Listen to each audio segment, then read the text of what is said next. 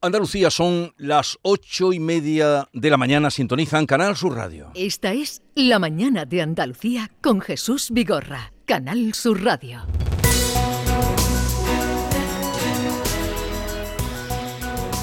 Como les habíamos anunciado, hoy nos visita Antonio Sanz, consejero de la Presidencia Interior, Diálogo Social y Simplificación Administrativa. Señor consejero Antonio Sanz, buenos días, bienvenido. Muy buenos días, bien hallado, como siempre.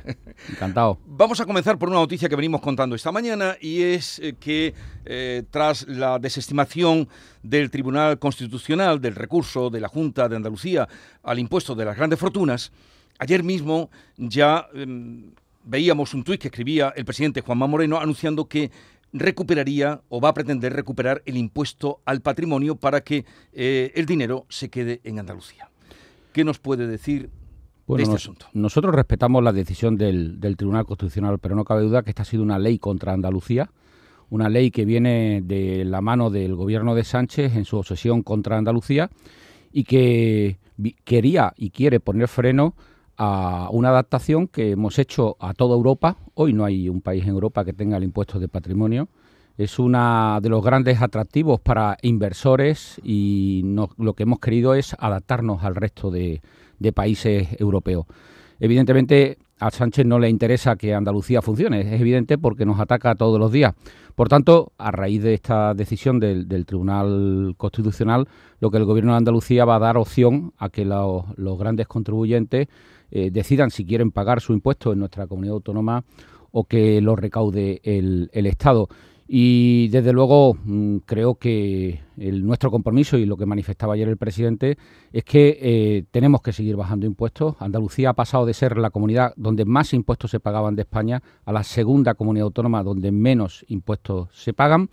Y desde luego, en ese sentido, bueno, pues los contribuyentes con esa cuantía inferior eh, de menos de 3,7 millones de euros eh, van a seguir bonificados al 100% en cuanto al impuesto de patrimonio en Andalucía. Ese es el compromiso del presidente de la Junta de Andalucía y los que declaren más de 3,7 millones de euros de patrimonio, lo que podrán decidir es si tributan en Andalucía o a nivel nacional. Pero eso, ¿cuándo podría estar? Porque supongo que habrá que eh, hacer un trámite, eh, no sé si... bueno, a raíz de la decisión ya la consejera de, de Hacienda y tras el anuncio del presidente, lógicamente tenemos que desarrollar la, iniciativa normativa correspondiente que en todo caso todos los contribuyentes que declaran actualmente el impuesto de patrimonio por un importe de menos de 3,7 eh, millones de euros que están bonificados ya por la normativa nuestra eh, van a poderlo seguir haciendo y la, iniciativa que se planteaba ayer es para plantear que puedan decidir tributar en Andalucía los de más de 3,7 millones de, de euros de patrimonio. En todo caso,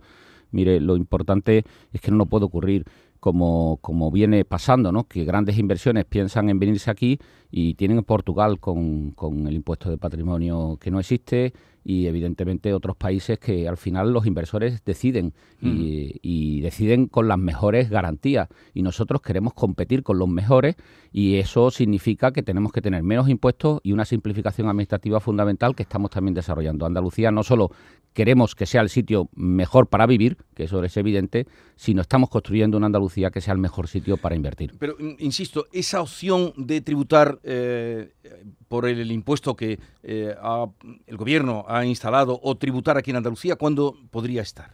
¿En el año 25, en el año 24? Bueno, dejaremos que la consejera de, Hacienda desarrolle, evidentemente nosotros ponemos en marcha todo a raíz de esta decisión, que por cierto, eh, seguimos considerando que el gobierno de la nación lo que ha hecho es un atentado a la autonomía financiera y es un peligro, porque además todo lo que se traslada desde el Tribunal Constitucional es una jurisprudencia que lo que pone en peligro es nuestra capacidad fiscal y puede intervenir sobre otros, otras capacidades que tenemos eh, desde el punto de vista de, eh, de, impuestos desde Andalucía, donde precisamente lo que hemos hecho es bajar impuestos, pero bajar impuestos recaudando más, además, y generando unos ingresos que, que sin duda alguna, bueno, pues eh, son muy importantes para nuestra comunidad autónoma porque han provocado un incentivo a la inversión. Por tanto, desarrollaremos la, iniciativa correspondiente para que inmediatamente, cuanto antes, pues evidentemente pongamos en marcha esta iniciativa. Esto afectaría a unos 865 mm, cotizantes. Eh, usted hablaba de los que cotizan más de 3.700.000 eh, euros. Mm, ¿Cuánto dinero? ¿De cuánto dinero estamos hablando?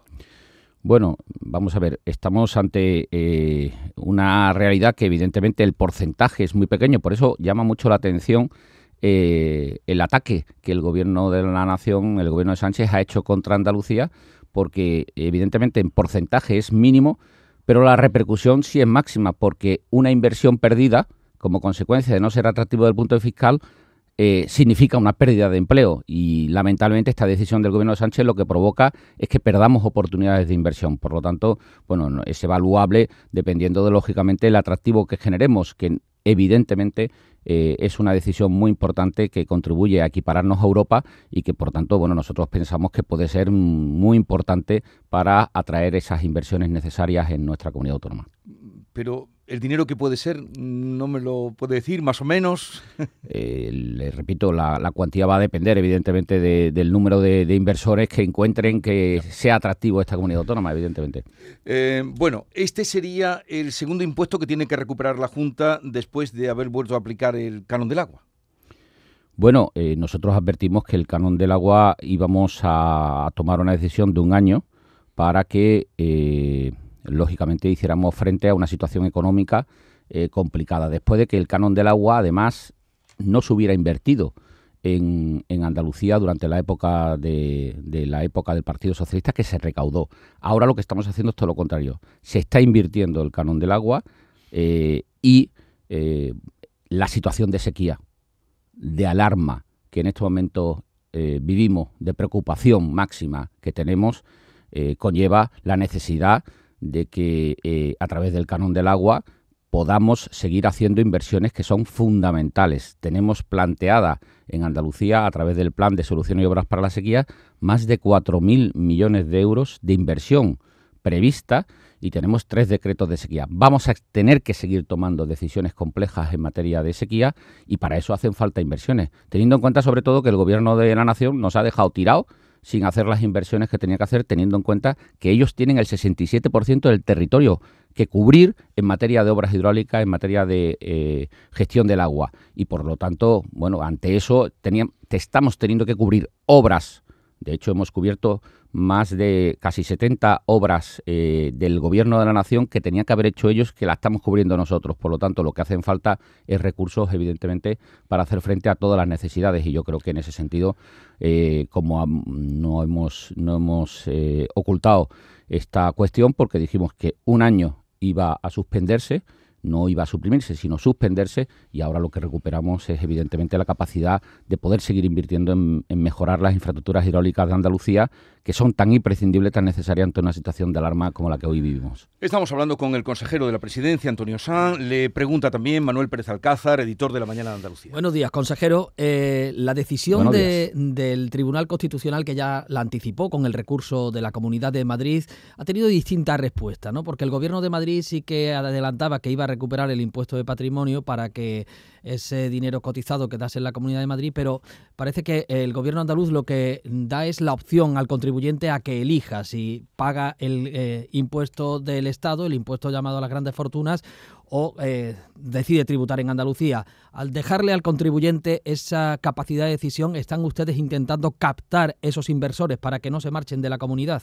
Bueno, evidentemente, lo que decía antes es que, bueno, primero que Madrid ha tenido tiempo porque a nosotros ayer se hizo pública, pero no nos han comunicado todavía la, sentencia. Por lo tanto, nosotros tenemos que reaccionar mm, analizando cuál es la sentencia dirigida a Andalucía.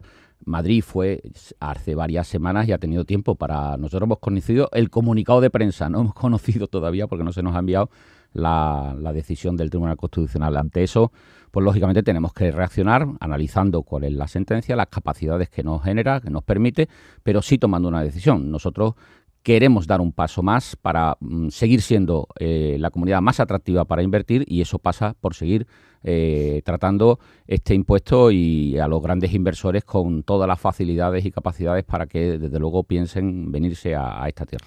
Y eh, apuntaba usted que eh, esta decisión del Constitucional sienta un precedente. ¿Temen ustedes que el gobierno pueda llevar a cabo medidas similares a las que puso en marcha con el impuesto a las grandes fortunas, que lo que hacía era anular eh, pues la decisión de la Junta de bonificar el impuesto al patrimonio? Es decir, que puedan revertir algunas de las decisiones que han tomado ustedes en rebajadas fiscales o de otro tipo. Pues mire, es evidente que esta decisión cuestiona la autonomía financiera de las comunidades autónomas. Eh, se saltaron, nosotros seguimos pensando que se saltaron todos los procedimientos. Eh, estamos incumpliendo la ley orgánica de financiación de las comunidades autónomas, estamos eh, poniendo en, tela de juicio la capacidad y la autonomía fiscal de las comunidades autónomas. Y por tanto creemos y vemos peligrosa que la jurisprudencia de este de esta que genera esta sentencia pueda ser utilizado por las maldades del señor Sánchez que es evidente que las tiene, y especialmente obsesionado contra Andalucía, para seguir vaciando de competencias a Andalucía en materia fiscal. Por lo tanto, sí lo consideramos un peligro. Vamos a otro asunto. Em, hace pues una semana se daba mm, casi por cerrado el pasto de Doñana. Eh, ¿Qué ha pasado con el pasto de Doñana que se daba como una cosa ya casi hecha y ahora parece que, no va a ser así? Digo, el pacto entre el gobierno y la Junta de Andalucía. No, no, no, no, no hay nada que, no hay nada que le, tengo que decir que dedicamos muchas horas a esto. Eh, y mucho, muchas reuniones y, se mantiene el, nivel de reuniones, se mantiene la, capacidad de, de, avanzar y yo soy optimista, mire, no, no, no tengo, no tengo nada que, que, traslade en este momento un mensaje negativo, ni mucho menos eh, eh, pues peligroso en relación con, la, con las negociaciones. Eh, yo creo que hay una voluntad sincera. Creo que el presidente de la Junta de Andalucía ha dejado claro que es el presidente del diálogo y que está dispuesto a dialogar hasta la extenuación. Y eso es lo que estamos haciendo. Miren, es un asunto muy complejo, técnica, jurídicamente. Eh, es muy eh, es complejo también porque eh, es muy diverso. las peculiaridades son muchas. la zona es muy amplia y todo eso requiere mucha dedicación, que le estamos, lo estamos haciendo. Y mire, yo lo que digo es que se está desarrollando los contactos y las reuniones, pues con normalidad y además con avances y además con optimismo para seguir eh, trabajando. Por lo tanto, mm, es continuo y prácticamente eh, a la semana podemos vernos eh, casi todos los días, sinceramente. Por lo tanto, le estamos dedicando muchas horas a esto. Sabemos que es muy importante y nos vamos a dejar la piel para, para intentar lograr un acuerdo. Por lo tanto, la voluntad se mantiene, los avances se producen y el optimismo es la base de lo que en estos momentos, o quizás sea la fotografía del momento, pero evidentemente tenemos que culminar la, faena y ver si es posible. Ya sabemos que para nosotros los agricultores de Huelva son claves, son importantes, ya lo hemos dicho, lo hemos advertido, pero dentro de las complejidades técnicas y jurídicas, eh, soy optimista respecto a ese asunto. Es optimista con el paso de Doñana. Como se dieron también un plazo de un mes y se ha sobrepasado ese plazo, por eso le preguntaba.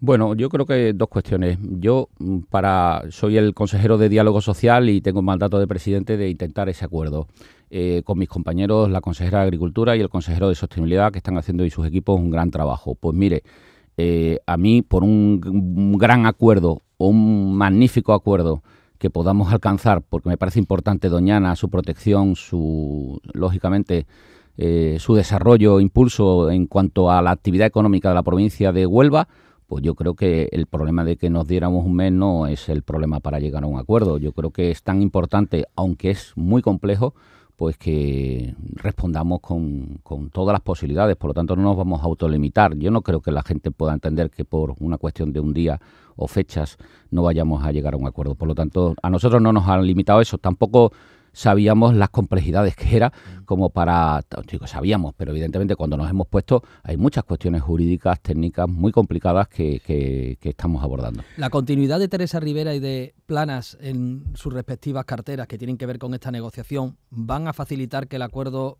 llegue antes, no se retrase aún más. Bueno, imagínese, pues, yo no, me meto en los nombramientos del presidente Sánchez, lo que sí digo es que, que, hombre, que por lo menos mantiene los interlocutores. Eso ya es eh, para avanzar y poder llegar a un acuerdo, hombre, tendríamos que haber empezado de cero y eso no ha ocurrido, ¿no? Yo sí quiero decir que no solo no nos vamos a limitar en el tiempo con ese mes, sino que, además eh, creo que, es importante que estamos en diálogo con todos los sectores, nos hemos reunido con todos los sectores, sectores económicos, sectores sociales, con los ayuntamientos, con los ecologistas.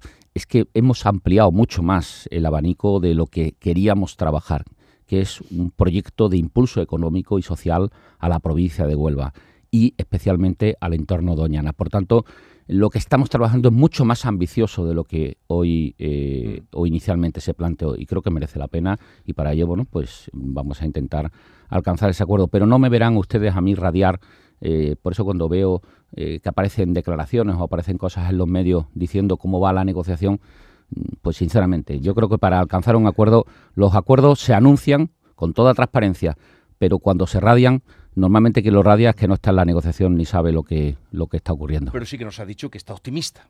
Sí, Eso, soy optimista. Lo ha dicho por dos veces. Bien, vamos con otro asunto que depende también de su consejería. La ley de Andalucía Digital que usted anunció precisamente eh, asistió en este congreso, primer congreso que se ha celebrado de inteligencia em, digital que se ha celebrado en Sevilla. Y usted ha anunciado la nueva ley, mm, además que estará pronto, la nueva ley de Andalucía Digital. ¿Qué va a ser eso? ¿Qué va a suponer? Pues mire, lo voy a decir lo más claro posible. Eh, la vida o es digital o ya no es y lo que se trata es de aprovechar las oportunidades de la vida digital para mejorar la vida de las personas. ¿Y cómo se puede hacer eso? Pues nos hace falta un, ámbito normativo, una ley que nos dé amparo y fortaleza para mm, transformar Andalucía, modernizar Andalucía hacia la, vida digital.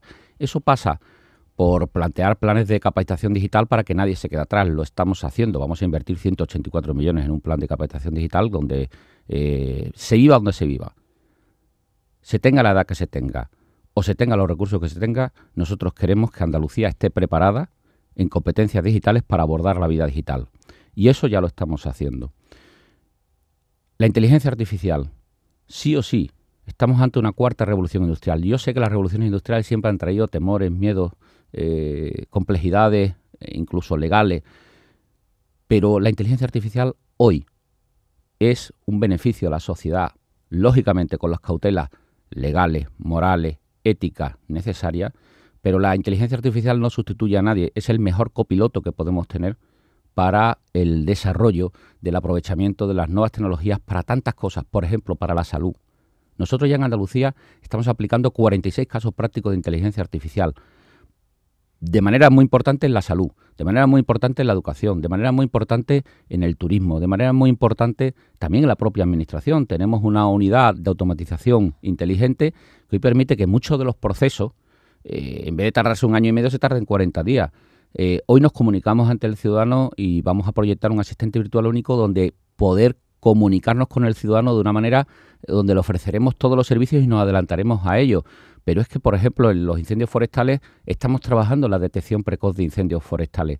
Es que eh, en materia eh, agrícola hemos elevado una nanosatélite para trabajar sobre la proyección de los futuros cultivos y proyectar, lógicamente, la evolución de, de esos cultivos. Es que en los puertos estamos trabajando en la logística portuaria inteligente pero es que estamos aplicando la inteligencia artificial en el mundo del deporte, en el mundo del entretenimiento, en el mundo de la cultura, y todo eso con claras mejoras en la vida de los ciudadanos.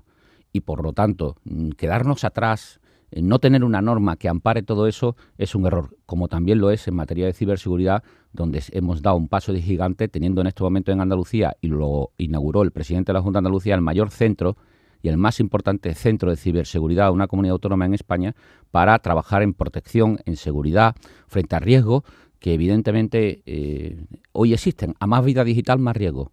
Y por lo tanto también Andalucía se prepara en materia de ciberseguridad. Pero también en materia de emprendimiento digital queremos dar cobertura legal a través de esta ley a lo que tiene que ser el proceso de adaptación de las empresas a la vida digital Claro, eso para las grandes empresas no es un problema, pero imagínese una pequeña media empresa, imagínese un autónomo, imagínese un comerciante adaptar su vida a la transformación digital, a la revolución digital. Y todo eso es lo que nosotros queremos acompañar. Emprendimiento digital, capacitación digital, también las infraestructuras digitales. Pronto vamos a editar la estrategia cloud. También eh, el gobierno del dato. Hoy el dato, el Big Data, es parte esencial también de la propia inteligencia artificial y nosotros vamos a poner en marcha un centro de procesamiento de datos nuevo en Andalucía, donde vamos a mejorar nuestras capacidades de gestionar el dato y con eso poder ofrecer mejores servicios a la ciudadanía. Y vamos a trabajar por tener una administración digital 100% de aquí al 2030 para que todas las capacidades que hoy nos ofrecen las nuevas tecnologías sean aprovechadas para que el ciudadano eh, reciba mejores servicios públicos por mm. parte de la Junta de Andalucía. Por lo tanto, es una verdadera revolución industrial, perdón, revolución eh, digital. que Andalucía ha perdido muchos trenes en la historia.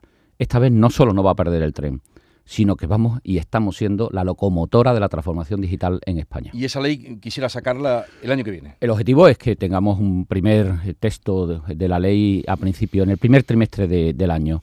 Eso va, va, va, va a ponernos en la vanguardia en España en normativa en materia digital, pero también teniendo en cuenta que, mire, eh, estamos haciendo la mayor inversión en materia de revolución digital de, España porque queremos que Andalucía esta vez sea la locomotora de esa revolución digital y sobre todo que aprovechemos eh, eh, en todos los sectores y para los ciudadanos, pero también para las empresas, mm. también en materia de investigación, también con las universidades. Necesitamos impulsar los estudios.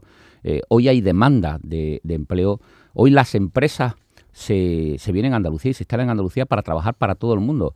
La semana que viene inaugura Google el mayor centro de ciberseguridad donde se va a trabajar en ciberseguridad para todo el mundo y se instala aquí en Andalucía. Todas esas empresas que vienen, grandes empresas que trabajan para todo el mundo y lo hacen desde Andalucía, necesitan personal. Ya estamos poniendo en marcha eh, eh, grados universitarios en materia de ciberseguridad, grados universitarios en materia de inteligencia artificial. La formación profesional dual tiene que estar dirigida hacia estos sectores tecnológicos y todo eso es lo que va a dar amparo la ley digital de Andalucía que vamos a aprobar, vamos a impulsar y poner un primer texto a desarrollo en el primer trimestre del año que viene. A ver, se nos acaba el tiempo, pero no quería dejar de preguntar. La semana que viene tenemos debate del estado de la comunidad. ¿Qué espera que salga de este importante pleno en el Parlamento andaluz? Eh, hay temas eh, de interés nacional que seguramente van a salpicar este debate de manera inevitable. Bueno, pues evidentemente, eh, por supuesto, aparte de hacer balance de la, de la gestión de, Andalucía, tenemos un momento muy importante donde eh, el debate del Estado de la Comunidad tiene que versar también sobre la defensa de Andalucía. La defensa de Andalucía frente a los ataques que provocan con nuestra tierra eh, los pactos alcanzados por, por Sánchez y el independentismo eh, eh, radical de, de, Puigdemont y eso significa que de nuevo estemos ante un debate de comunidades de primera, comunidades de segunda, eh, que estemos ante privilegios en materia de financiación, que estemos ante privilegios en condonación de deuda, que estemos ante privilegios en la financiación de la dependencia. Mire, Andalucía es tan histórica como Cataluña, como País Vasco, y no merecemos ser menos. Por lo tanto, este debate del Estado de la Comunidad tiene que ser también una defensa de Andalucía, aparte de un impulso lógico en la gestión que el presidente de la Junta de Andalucía va a desarrollar con nuevas propuestas de gestión de gobierno. En el debate del Estado de la Comunidad, que va a ser la semana que viene, indudablemente un tema candente que va a estar serán las listas de espera, eh, consejero. ¿Qué tienen ustedes pensado para responder o, qué plan tienen de choque para salir de la situación en la que estamos?